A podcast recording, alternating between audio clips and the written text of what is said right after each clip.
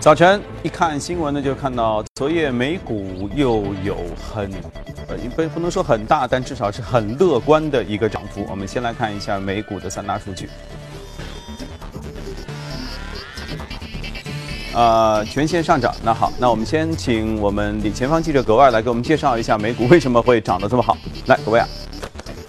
早上，主持人，千呼万唤始出来，前 F B I 局长科米的听证会。果然没有让美国媒体失望。事实上呢，由于听证会的前一天，参议院已经公布了一份科米所写的长达七页的陈述，其中回忆了他和特朗普的多次会面经过，包括特朗普暗示需要他的忠诚，以及暗示科米应当终止对于前国安顾问福林的调查。整场听证会可以说是火花四射。科米先是痛斥白宫对 F B I 工作的评价充满赤裸裸的谎言，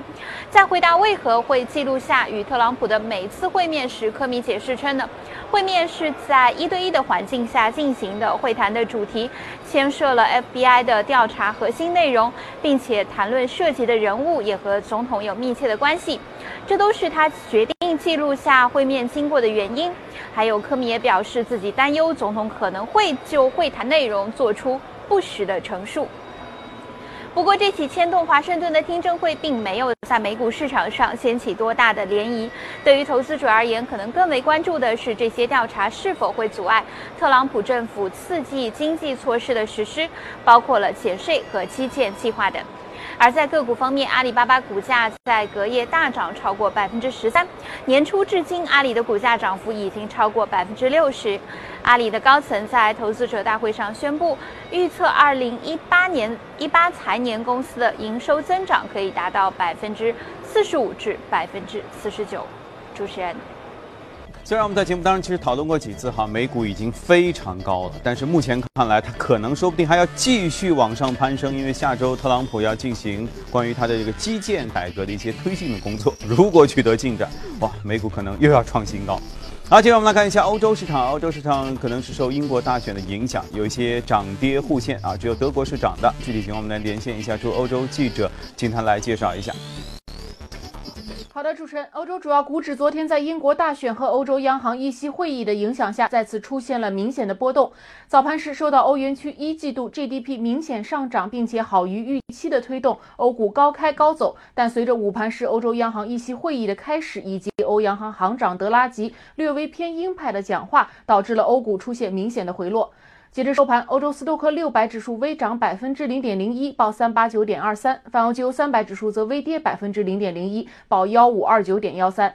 英国富时一百指数周四连续出现走低，并创近三周的收盘新低。目前市场的主流观点是，如果特蕾莎梅所领导的保守党以明显的优势获胜，那么六月十九日的脱欧谈判将按原计划展开。不确定性因素的排除将短期内推动市场小幅反弹，届时英镑升值，股市承压。而如果保守党的优势并不明显，或者是工党获胜发生了黑天鹅事件，那么市场将出现剧烈的波动，跌幅可能不亚于去年英国脱欧公投时，届时英镑可能大幅下跌，而股市上涨。但短期波动后，从长远看，工党主张的是软退欧，可能有利于英国保住单一市场这一优势，届时市场将出现明显的反弹机会。主持人，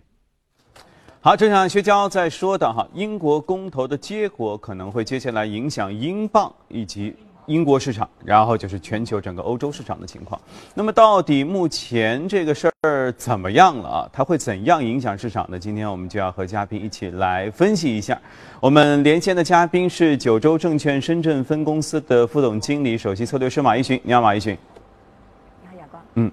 我们先来了解一下大选目前的情况哈。英国大选呢是北京时间昨天十四点的时候正式拉开帷幕的，呃，它是选举议会的下议院院的议员。那么在下议院当中获得多数超过半数的席位的党派呢，领袖就会被英国女王任命为首相，并且负责组阁。呃，本次大选期间，包括了保守党、工党、英国独立党、自由民主党、苏格兰民族党、绿党等多个政党候选人都纷纷亮相，角逐六百五十个下议院的席位。那第一财经记者呢，昨天在投票站的现场就采访发现，多数保守党的支持者和去年退欧公投的留欧派是相吻合的，而去年对退欧要求强烈的选民呢，则成为了工党的追随者。阴阴的天气里，英国民众又面临一次政治选择。有意思的是，这可以说是英国历史上各政党支持者界限最不分明的一次大选，因为在脱欧问题上，大多数保守党的支持者，包括所谓社会精英阶层的商界结界，以留欧派居多，而强烈要求退欧的多为受教育程度较低的所谓的工人阶层，而他们则是工党的追随大军。记者在现场看到，有些投票民众甚至对大选意味着什么并不清楚。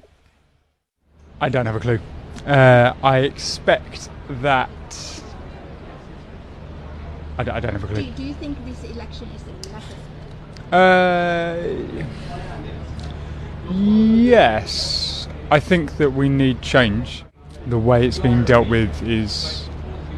too harsh, quite stubborn. I think that um, staying in the E U or staying in the common market is better than having no deal at all.I feel like this election is quite politicised and is quite extreme, and I think that it would be nice to have something where we talk a little bit more and we have a bit more of a centre middle ground. I think they have a better hold on the economy, which is a very important point, and I think they have more credibility with the uh, Europe in terms of our Brexit negotiations. I don't feel confident that Labour, which is the obvious alternative, has the same degree of control over the economy and uh, in Brexit negotiations.I think regardless of which party wins the general election, I think the sentiment in Britain has now solidified around Brexit. 每到大选，人们的心情都是复杂的，都希望符合自己利益、自己支持的政党能够执政。而对于市场来说，政局稳定、退欧谈判路径清晰才是金。第一财经王磊、阿卓，英国伦敦西敏寺投票站报道。英国大选投票呢，虽然这个投票的事情已经落下帷幕了啊，目前正在计票哈，现场到底怎么样？英国选民的态度如何？我们再来听一听前方记者薛娇稍早之前发回的最新的报道。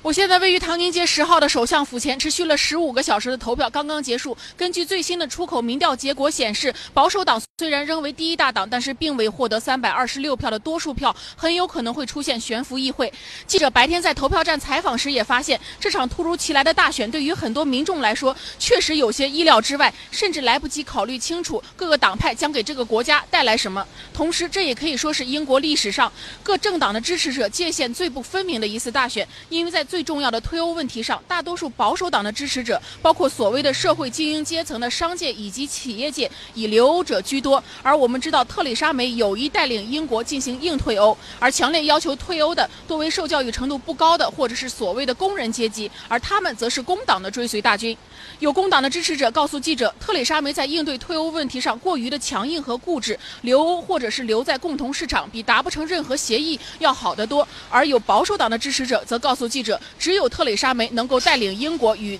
欧盟进行谈判，争取最好的利益。主持人，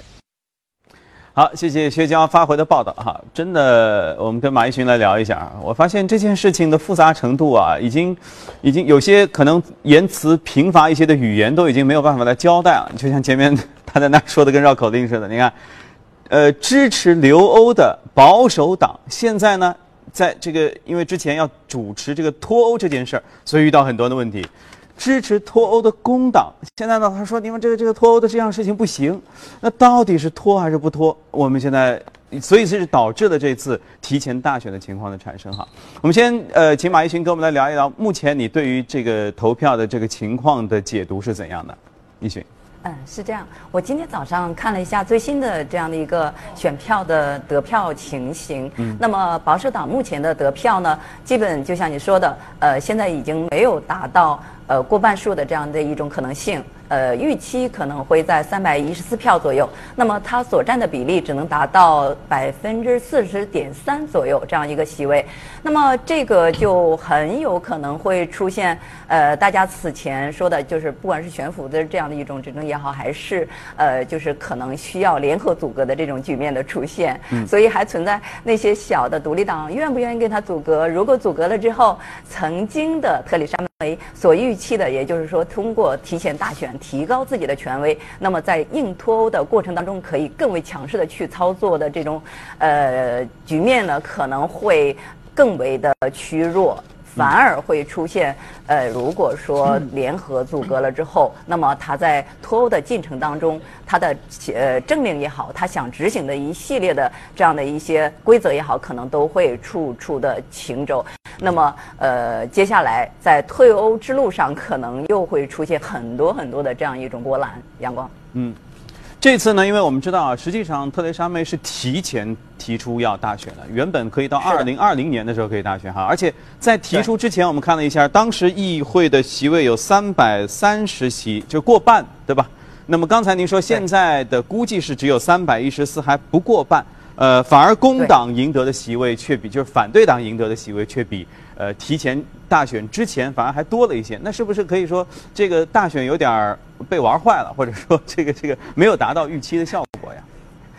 我觉得是这样子。英国的这个吃瓜群众确实向来比较的多一些。呃，那么呃，经历了二零一六年脱欧当时的这种反转局面之后呢，现在的这个民调还有媒体确实都非常的谨慎，不到最后一步，谁也不敢说最后会出现是不是又像去年那种局面，呃，这种可能性。所以在目前这种情形下呢，呃，确实是。 就是在野的这个工党的席位呢，比原来预期的要多，但是呢，它的绝对的票数呢，又不足以真的呃把这个整个局面给掌控下来，所以。 至少从目前这种情形来看呢，呃，出现刚才说的联合阻隔的这种可能性是比较的大。其实，在这之前呢，呃，也是呃，大家有一个相对来说对于票数的这样一种预期。呃，对于保守党而言，也就是他只要能够达到三百一十三到三百二十三票，而不是。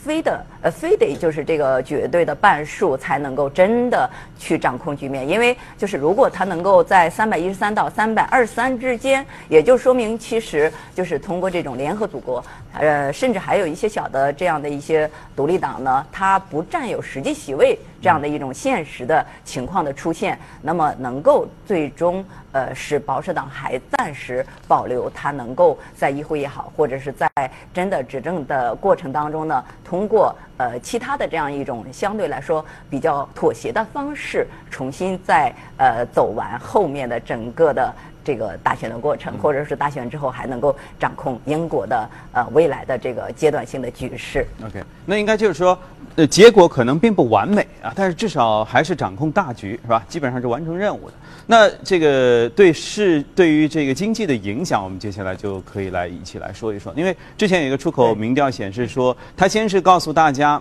目前看来没有一个政党会超过半数，然后英镑就开始跳水了。那之前不是大家都已经预估到了可能会出现这样一个结果吗？为什么英镑还会出现大幅度的一个跳水的情况？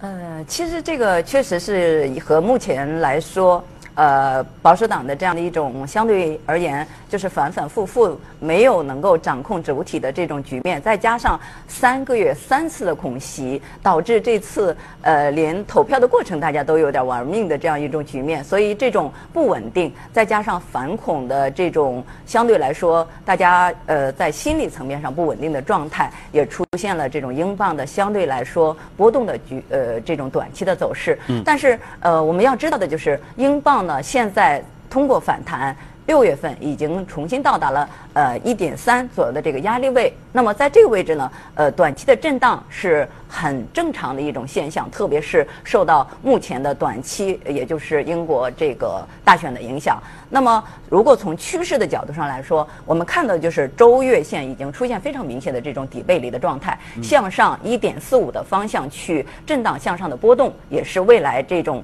趋势所在。所以呢，对于英镑的走势，我建议大家着眼趋势，而不必过于在意目前呃英国大选对它产生的这种短期的影响，因为短期确实是经过这七天左右的这样一种横盘之后，有这种波动，甚至向下稍微波动的这种可能性，但是。 这个并不影响刚才说的向上的这样的一个阶段性反弹的趋势，所以对于英镑来说，基本上是这样一种情况。同时，我还呃跟大家交流一下欧元和美元，因为欧元和美元这两年一直是在一到 一点一三 之间进行一个这种区间的这样一种走势，它也其实是阶段性。进行相对底部的这种探明的走法，未来也是进一步的向上的波动。所以呢，这种走法和目前的这个欧洲的股市是比较的类似，所以就是说未来呢还有望进一步的向上的走高。呃，所以对欧元、美元的这种走法呢，呃，短期内这种呃走势呢也并不影响它未来的这种趋势。这和呃目前英国大选之后对于股市、对于这个金融市场的影响都没有去年那么明显，所以应该说大家不必过于介意目前的这种波动。嗯，阳光。那么问题是这样啊，就是说今年确实可能没有什么特别大的黑天鹅出现，但是稍微有点什么事儿，就像英国大选一样，开始出现一些波动的时候呢，大家又会开始关注了哈。那大选目前这样一个结果会对英国的市场，呃，和欧洲的股市会有什么样的关联性的一个影响吗？嗯，呃，其实我们可以先把前面的就是。呃，去年脱欧的情况为什么出现一个相对比较明显的波动，和今年呃就是这种英国大选为什么又不会出现非常明显的波动的这个最主要的因素，跟大家可以相互之间咱们交流一下。就是因为首先在去年的这种情形下，我们知道当时英国大选的时候呢，呃英国脱欧的时候呢，呃投呃脱欧公投的时候呢，其实是面临着法国当时大选的不确定性，意大利脱欧公投的这样两个非常明显的黑天鹅可能出现的这种可能性，对吧？那么在目前当时的情形下呢，呃，因为英国其实是一种带路党的这样一种形象，如果说英国持续的强硬的呃脱欧，那么一一定会势必对于法国、对于意大利的选择产生非常明显的这种方向性的影响。那么呃，德国面临大选，欧洲面临不确定性的情形下，它就会非常非常的紧张。所以在当时的市场，再加上大量的资金，当时之前是积聚在英国市场和伦敦市场的，所以呢，那种波动，呃，大家就会非常明确的能够感受得到。但是目前来说，这种局面已经发生了非常明显的这种转变。第一，就是法国的这个大选已经尘埃落定，那么呃，脱欧派勒庞已经败选了。那么呃，对于意大利而言呢？呃，虽然后面可能还会有提前大选，但是呢，因为他现在的就是脱欧派为主的这样的一个五星运动派呢，在里面他能够选择和他合作的，呃，就是这种这种同盟呢，非常的有限，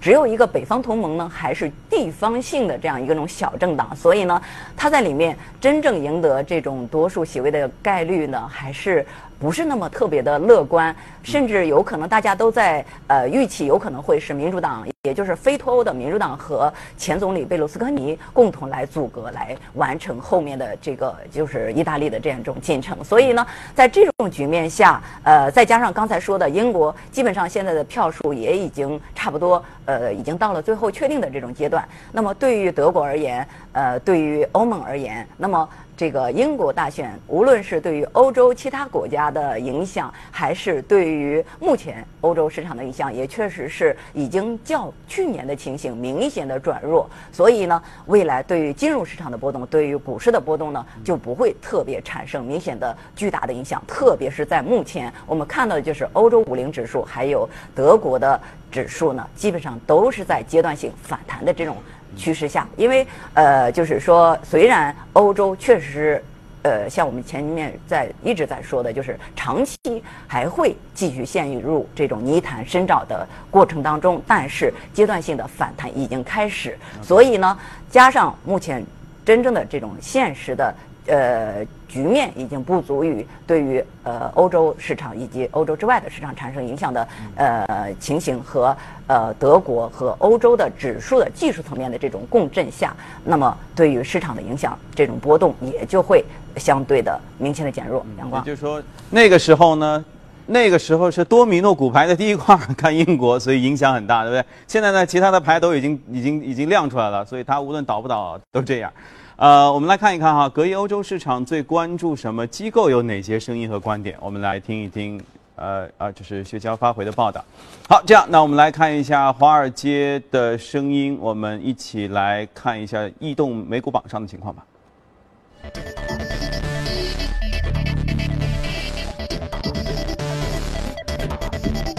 行业方面，金融、工业、科技、呃服务、基础材料，这些都涨幅靠前。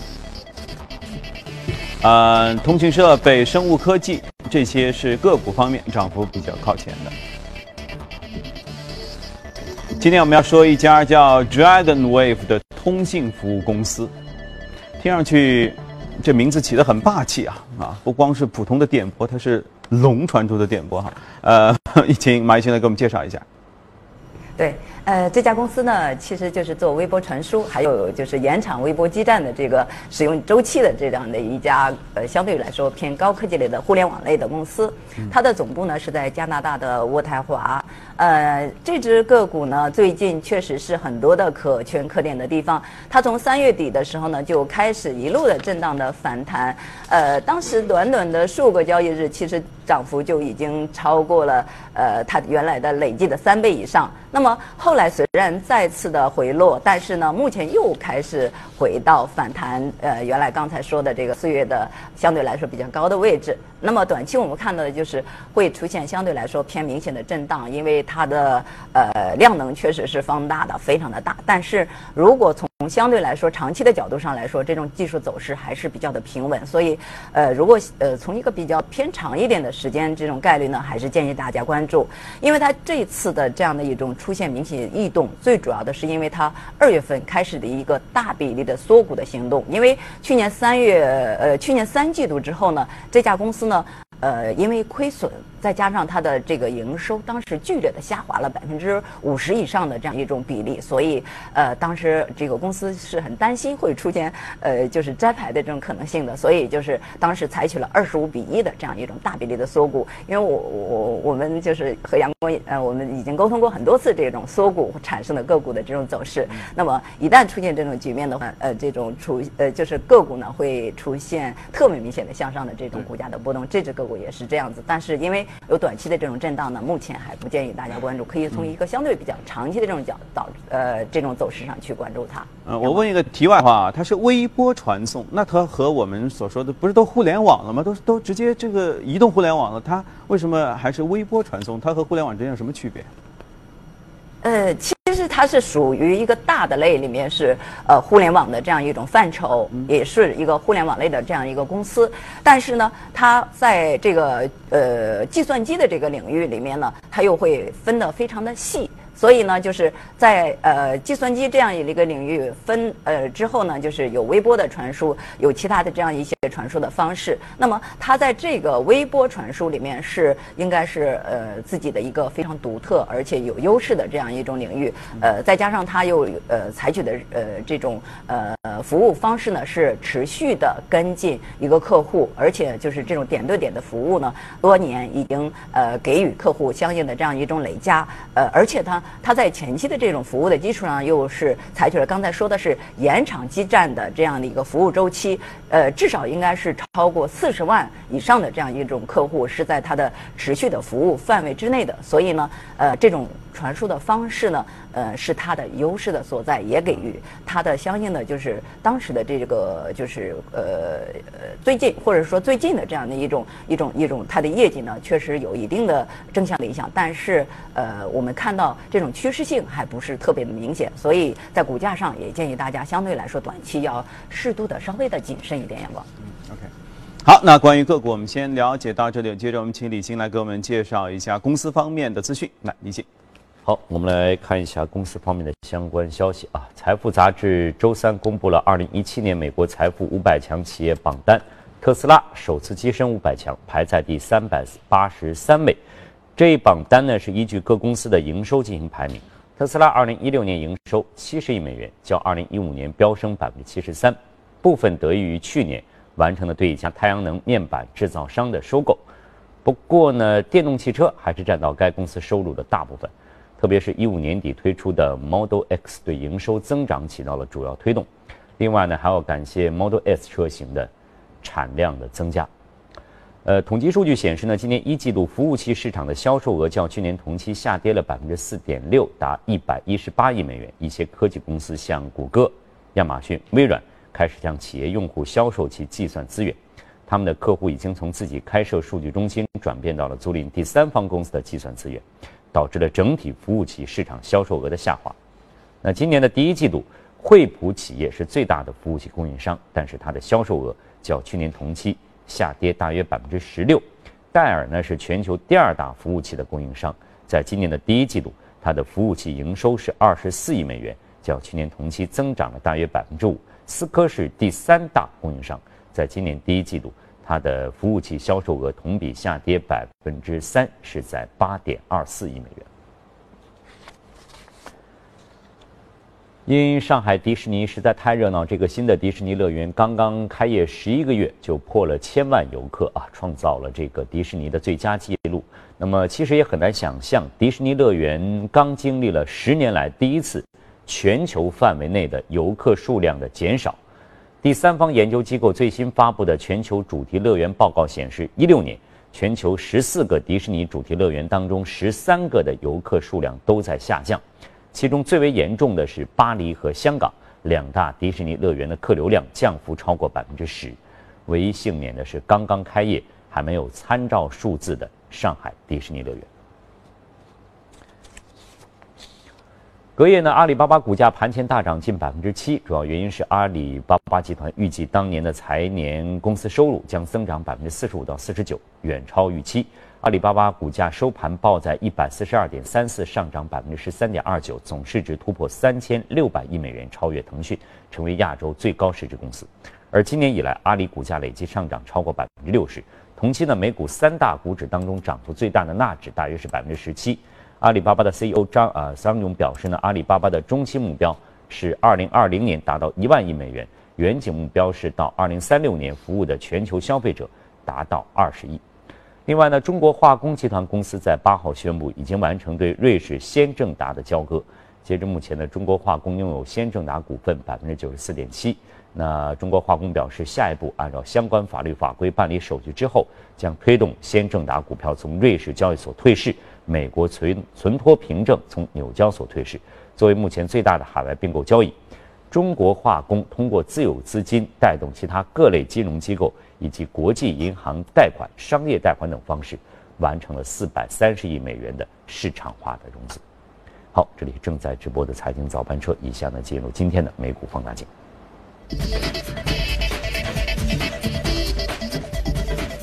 美股放大镜，我们今天要来说一家其实大家可能也非常熟悉的公司，叫霍尼韦尔。霍尼韦尔是智能制造企业当中的龙头企业啊，它在全球五百强，就世界五百强企业当中都排名第二百八十位。那么智能制造虽然这个概念很新啊，但是到底有哪一些可以落地的，大家日常都可以购买的产品啊？不知道霍尼韦尔有没有给我们带来一些新品？马一群给我们来介绍一下吧。好的，姚光对于高科技是很关心的，我知道，所以就是我也可以、